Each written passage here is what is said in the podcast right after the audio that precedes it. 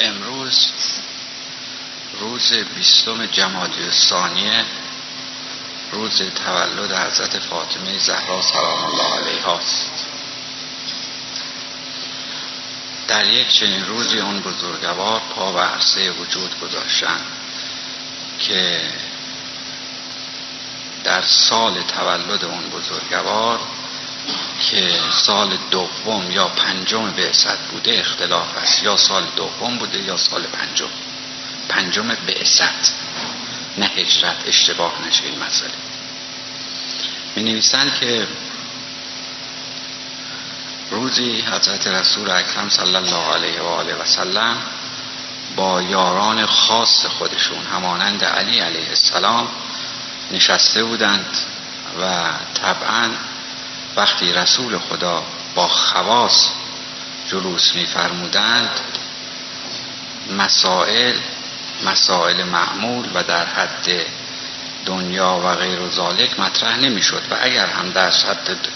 دنیایی مطرح می شد در سطح بسیار بالایی بود و اون چه که بیشتر حد زده میشه و قریب به یقینه مسائل معنوی و باطنی با علی علیه السلام مطرح بوده. می نویسند که هنگامی که حضرت با علی جلوس فرموده بودند و بعضی دیگر از خواص، جبرئیل بر پیامبر نازل میشه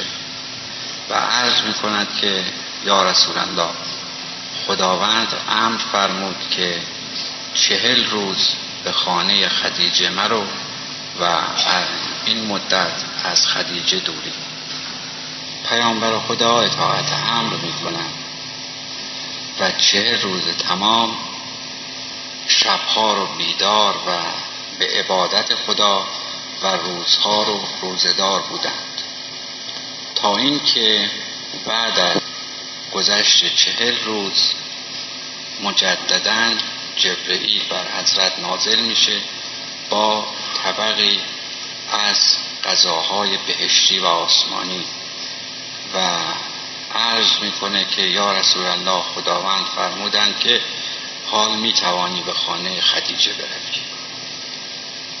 حضرت پس از اون که افطار فرمودند و به خانه خدیجه رفتند و بعد از نه ماه به طور معمول فاطمه سلام الله علیها پا به عرصه وجود گذاشت و قدم به این دنیا. می نویسند که در موقع وضع هم هیچ یک از زنان قریش حاضر نشدند که در مورد وضع هم به خدیجه کمک کنند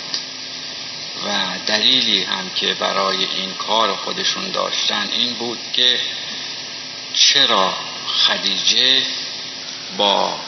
محمد رسول خدا صلی الله علیه و آله و سلم ازدواج کرده، چون رسول خدا به محمد امین معروف بود و همونطور که مستحضر هستید خدیجه از تجار و از کسانی بود که تجارت زیادی داشت و متمکن و ثروتمند بود و به دلیل امانتی که رسول خدا داشت چند بار کاروانهای خودش رو به سرپرستی ایشون برای شام میفرستاد یا فرستادند و امانت ایشون که به خدیجه ثابت شد، ایشون پیشنهاد ازدواج به رسول خدا کردند و این ازدواج انجام شد در در حالتی که مخالفت‌های شدید از جانب سران قریش با این ازدواج شد، چون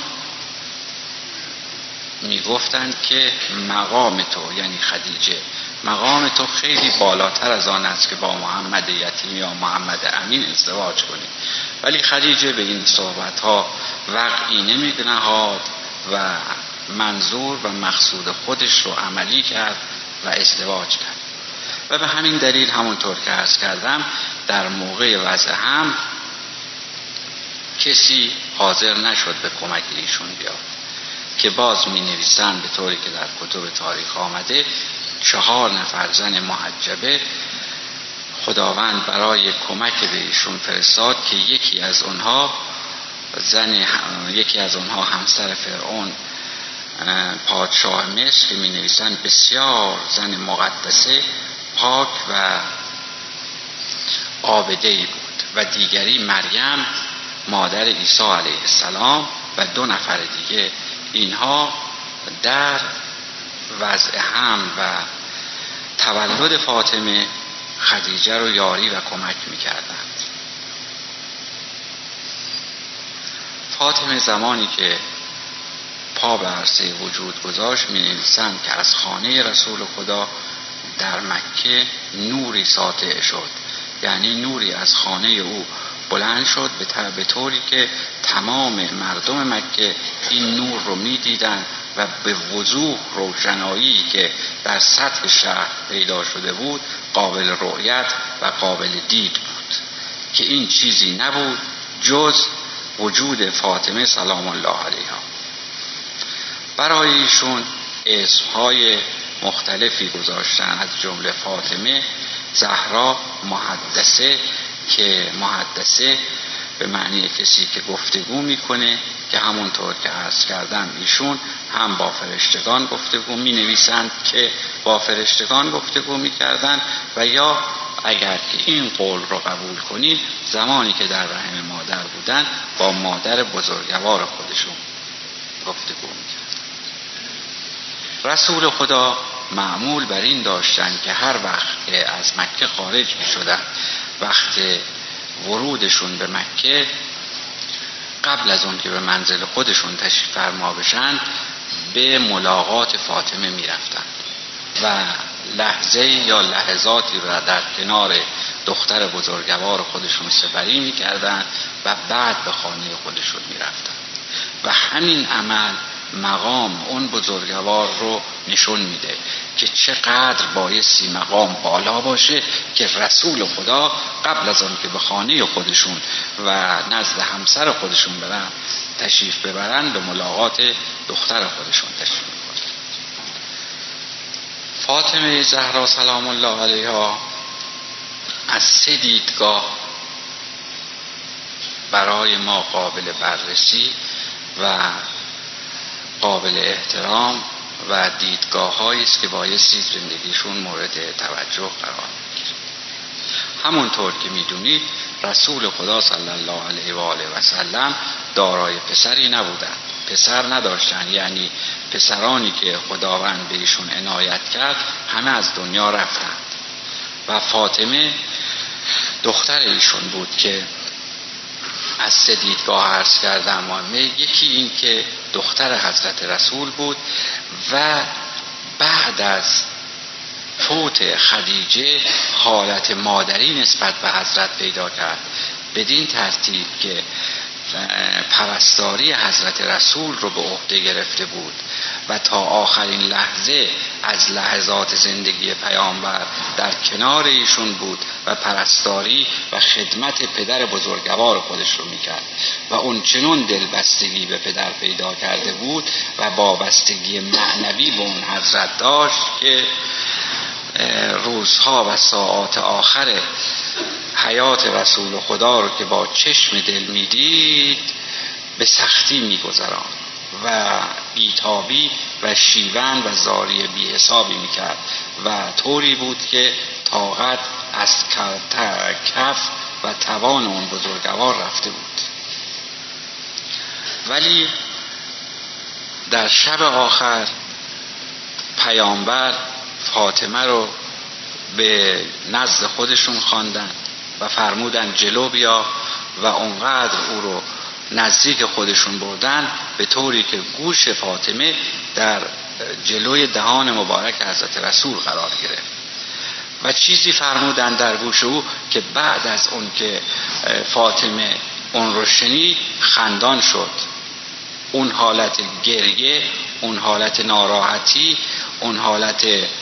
قصه از فاطمه دور شد و خندید. علی علیه السلام تعجب کرد و از فاطمه سوال کرد که فاطمه جان پدر بزرگوارت چه به تو فرمودند که بعد از به چه فرمودند که حالت تو رو چنین تغییر دادن، از اون حالت به این حالت آمدی؟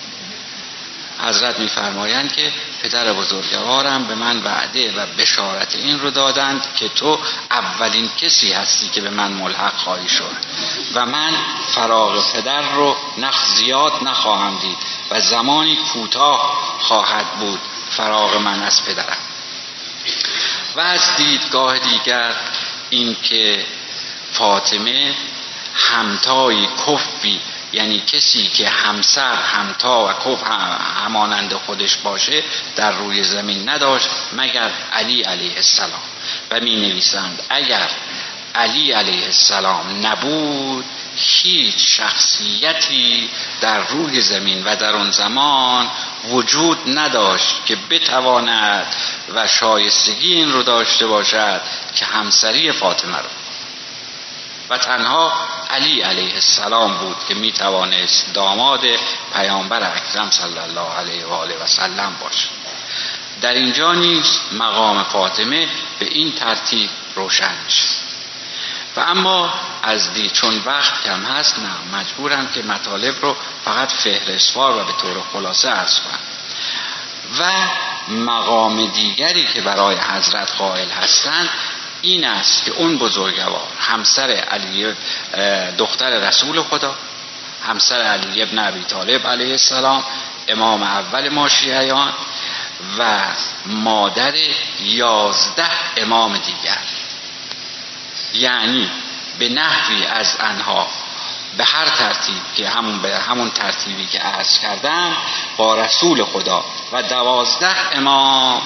ارتباط مستقیم و محرمیت داشت. و تنها زنی است که در تاریخ آمده و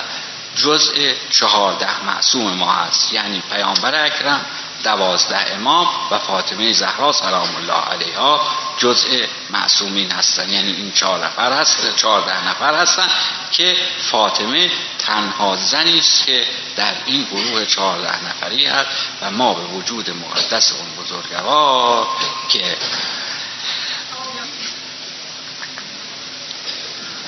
نشانه و نمونه بارز اسمت هست افتخار میکنیم. و باز عرض میکنم چون موقع نماز کلامم رو خلاصه میکنم، مجددا این ایده بزرگ رو به همه شما برادران عزیز، به شیعیان هموطن خودمون و شیعیان جهان تبریک عرض میکنم و سلام علیکم.